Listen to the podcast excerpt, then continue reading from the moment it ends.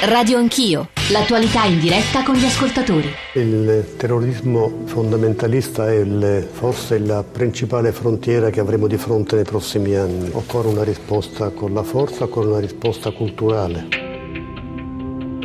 Radio Anch'io io penso che assolutamente se noi vogliamo affrontare seriamente la questione dei cosiddetti profughi, cioè di persone che scappano non da una calamità naturale ma dai fondamentalisti dell'ISIS, dobbiamo andare alla fonte. Ma intanto è incredibile che si assumano orientamenti di questo tipo senza nessun passaggio parlamentare, che il Parlamento lo apprenda dalla stampa e non dai ministri. Occorre capire cosa andiamo a fare lì in quale contesto politico, in quale quadro internazionale, con quali regole di ingaggio e se il Parlamento verrà interpellato o meno.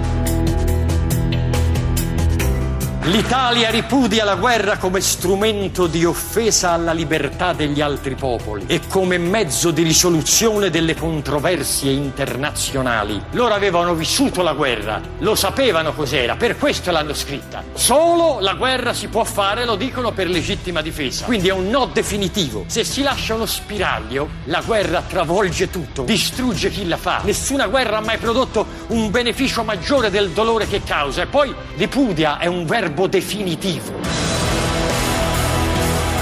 Sono le 8.38, benvenuti all'ascolto di Radio Anch'io, buongiorno da Giorgio Zanchini. Ci sono almeno due temi di cui parlare oggi e sono due temi legati.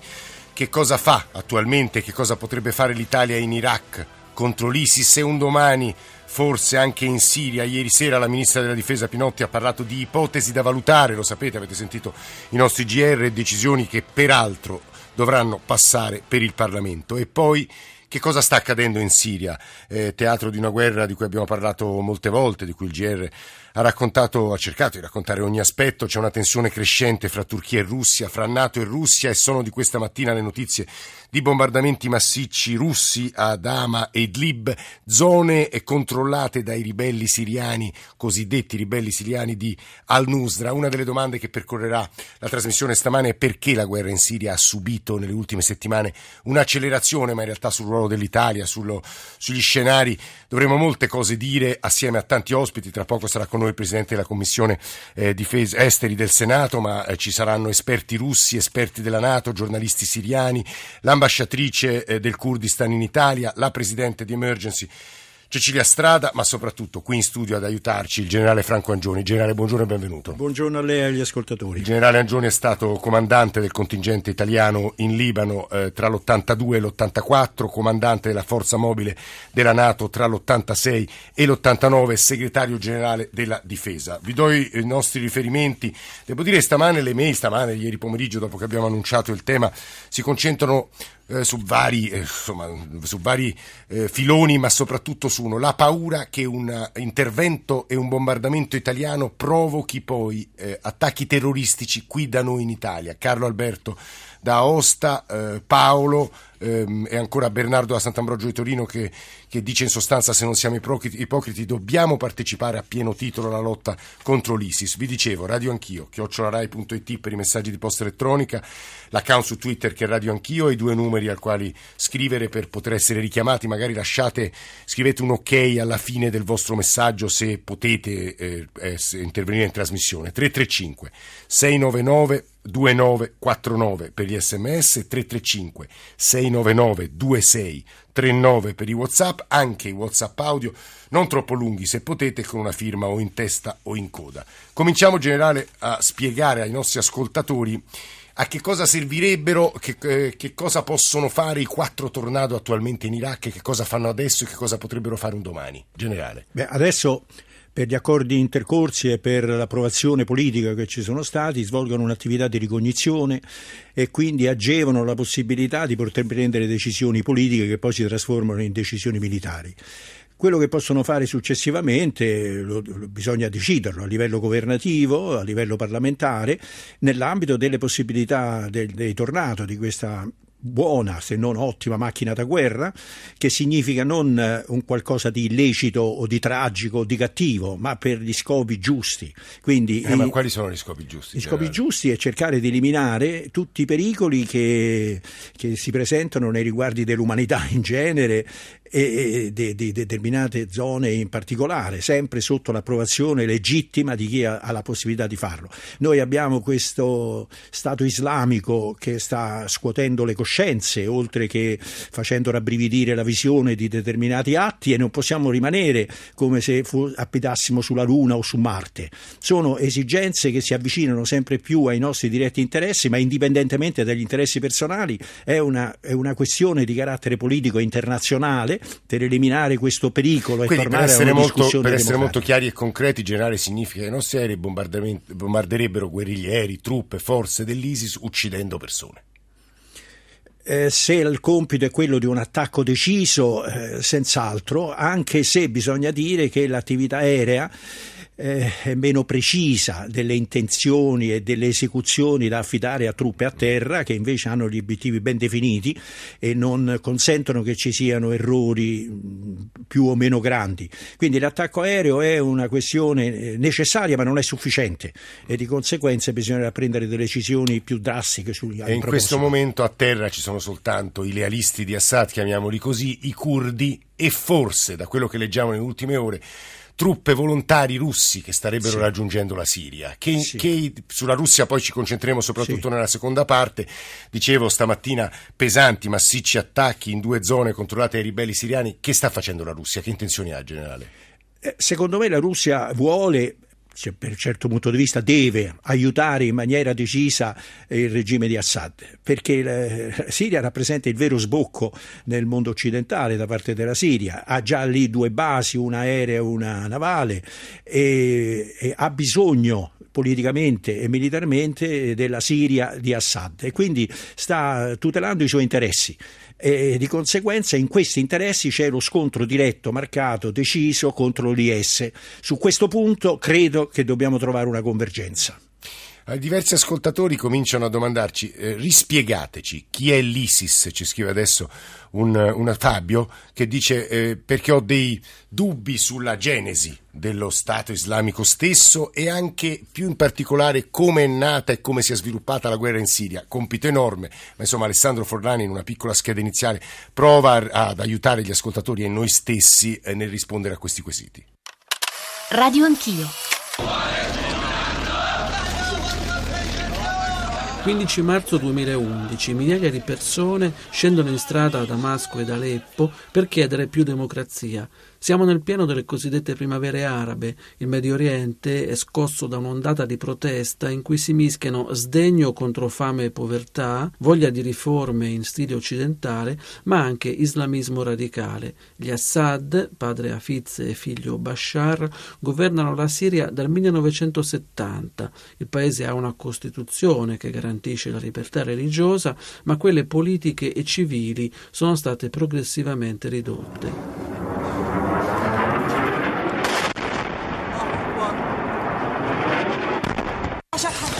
Sou A maggio comincia la repressione da parte dell'esercito di Assad e un gruppo di ufficiali disertori fonda l'esercito libero siriano. È l'inizio della guerra civile che finora ha causato 200.000 morti e 7 milioni di profughi su una popolazione di 23 milioni. Una prima svolta è quella del 23 gennaio 2012. Un gruppo di iracheni, già militanti di Al-Qaeda, anziché unirsi ai ribelli, fonda il movimento di Al-Nusra. Alla fine saranno una quarantina i gruppi gruppi paramilitari in campo e gli esperti parleranno di guerra per procura. Da un lato gli sciiti, Iran e Hezbollah, amici di Assad, dall'altro i sunniti, a loro volta divisi in vari fronti. L'altra svolta è quella del giugno 2014, quando uno dei tanti gruppi islamisti, forte di 30.000 combattenti stranieri, proclama lo Stato islamico, che arriva a controllare un terzo della Siria e sconvolge il mondo con le decapitazioni di massa. Four years of diplomatic paralysis by the Security Council and others have allowed the crisis to spin out of control. La reazione della comunità internazionale è stata sintetizzata dal segretario ONU Ban Ki-moon. Quattro anni di paralisi.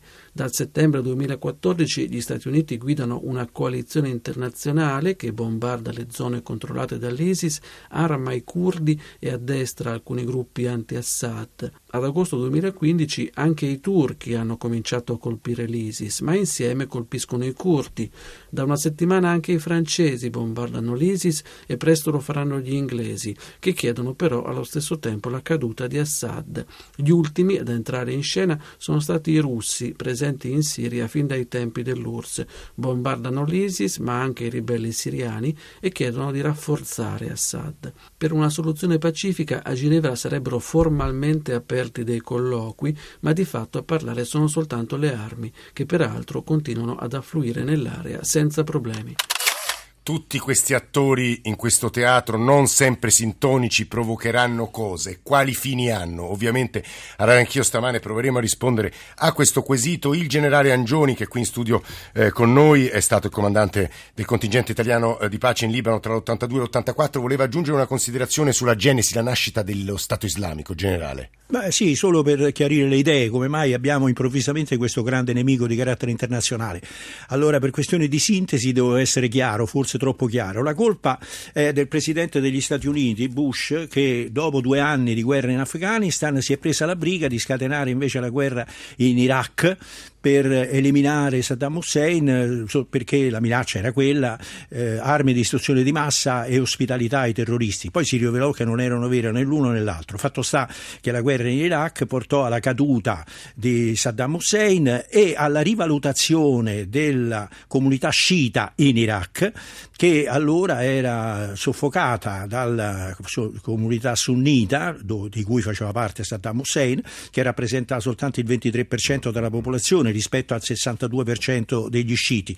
Fatto sta che eh, l'America con questa azione demolì completamente l'organizzazione e la struttura Statuale, governativa sì. dell'Iraq, eh, le forze armate, tutto quello che era legato al dittatore, lasciando il paese in una grande confusione e affidando agli sciiti incapaci e impossibilitati a governare il paese a far nascere questo grande malcontento. Il malcontento si è manifestato con la riorganizzazione della comunità sunnita aiutata a mani basse dall'Arabia Saudita sì, e in questo caso sono successivamente cresciute le possibilità di IS. Il generale Angioni che sta parlando, ci sono due ascoltatori che porranno due domande e quesiti che credo possano trovare una risposta dalla voce del Presidente della Commissione Esteri del Senato, Pier Ferdinando Casini, che è collegato con noi e che tra poco saluterò e introdurrò, anzi lo saluto subito. Senatore, buongiorno, buongiorno. benvenuto Presidente.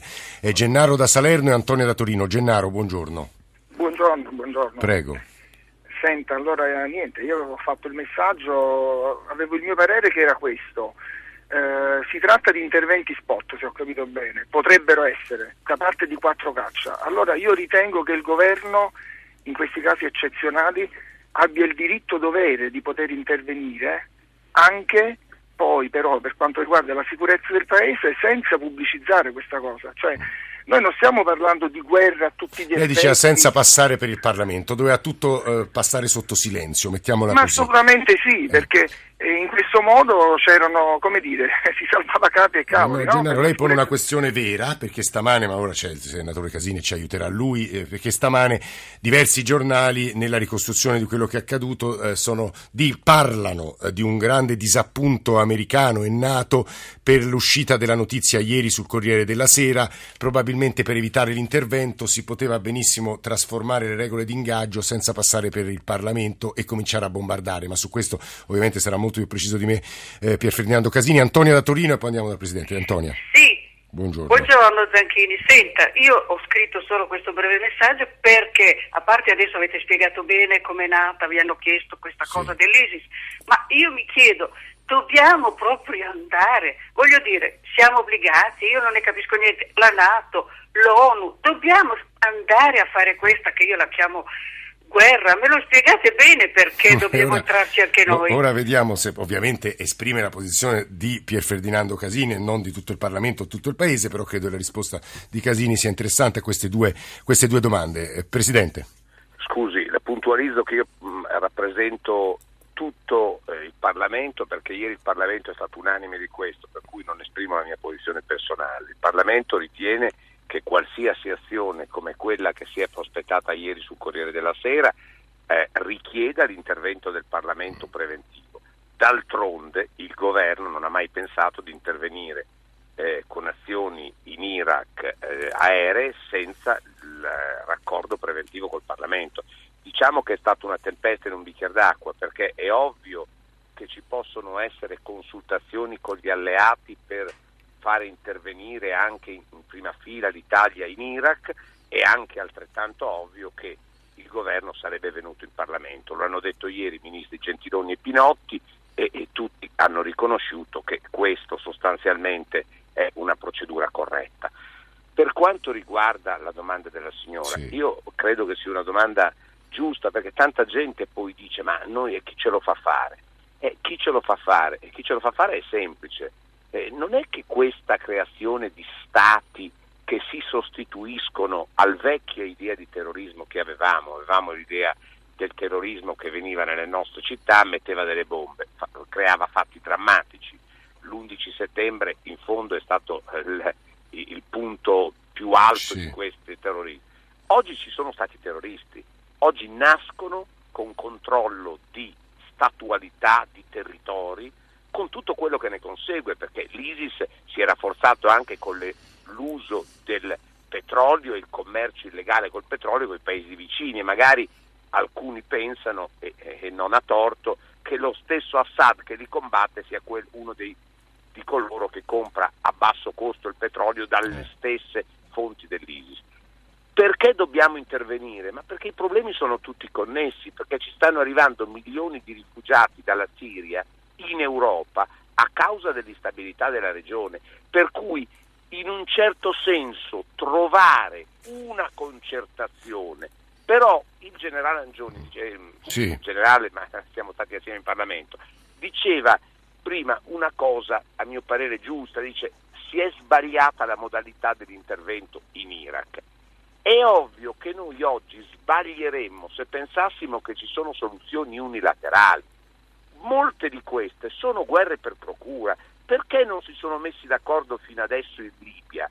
Perché il Parlamento di Tripoli sì. è appoggiato dal Qatar e dalla Turchia, il Parlamento di Tobruk è appoggiato dall'Egitto e dall'Arabia Saudita e per procura i vari stati, non solo tra sciiti e sunniti, ma anche all'interno del mondo sunnita, ci sono divisioni che sul campo poi danno acqua e armi però Presidente le faccio un'obiezione, lei ha detto tutto è legato, anche la questione dei rifugiati dipende da quello che accade sullo scenario, certo. eh, scenario siriano. Ieri però eh, il Presidente Tusk ha detto se Assad resta prepariamoci all'arrivo di 3 milioni di rifugiati e... Ma quello è una... Sì, ma questo è un altro discorso, eh. quello è una valutazione di merito in ordine al problema de- di Assad. Io le dico sinceramente la mia idea, io sono convinto che Assad alla fine di questa vicenda dovrà andarsene, ma ci sono dei tempi immediati, intermedi e finali.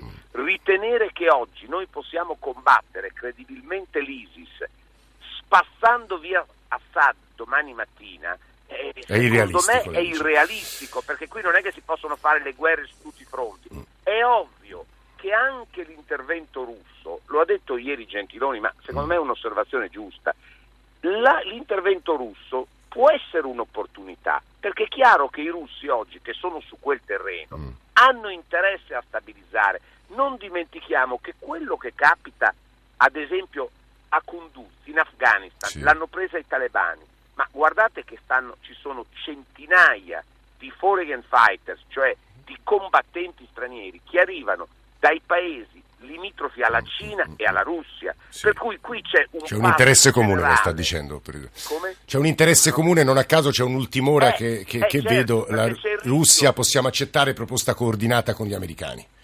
Dobbiamo accettare proposta coordinata con gli americani, cioè gli americani, i russi e i paesi arabi.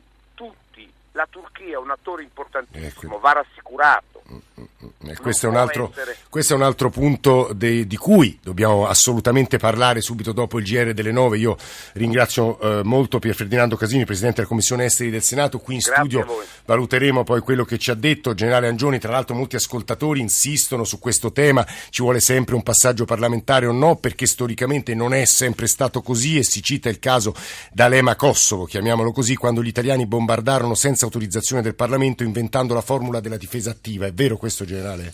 Quasi vero Che vuol dire quasi vero? Quasi vero è perché ci fu una, un avvertimento senza una riunione ufficiale per la decisione. Eh, questo e questo è quello che forse auspicava la Nato, gli americani, dalle ricostruzioni dei giornali di stamattina. Ma insomma, sono tutti temi che ci accompagneranno anche subito dopo eh, le ultime notizie delle nove. Noi torneremo qui in studio con il generale Angioni e con tante altre voci che crediamo altrettanto interessanti, di esperti russi, di responsabili eh, molto vicini alla Nato, di giornalisti siriani e poi anche dell'ambasciatrice ambasciatrice del Kurdistan qui in Italia, di Cecilia Strada. Ci risentiamo tra pochissimo.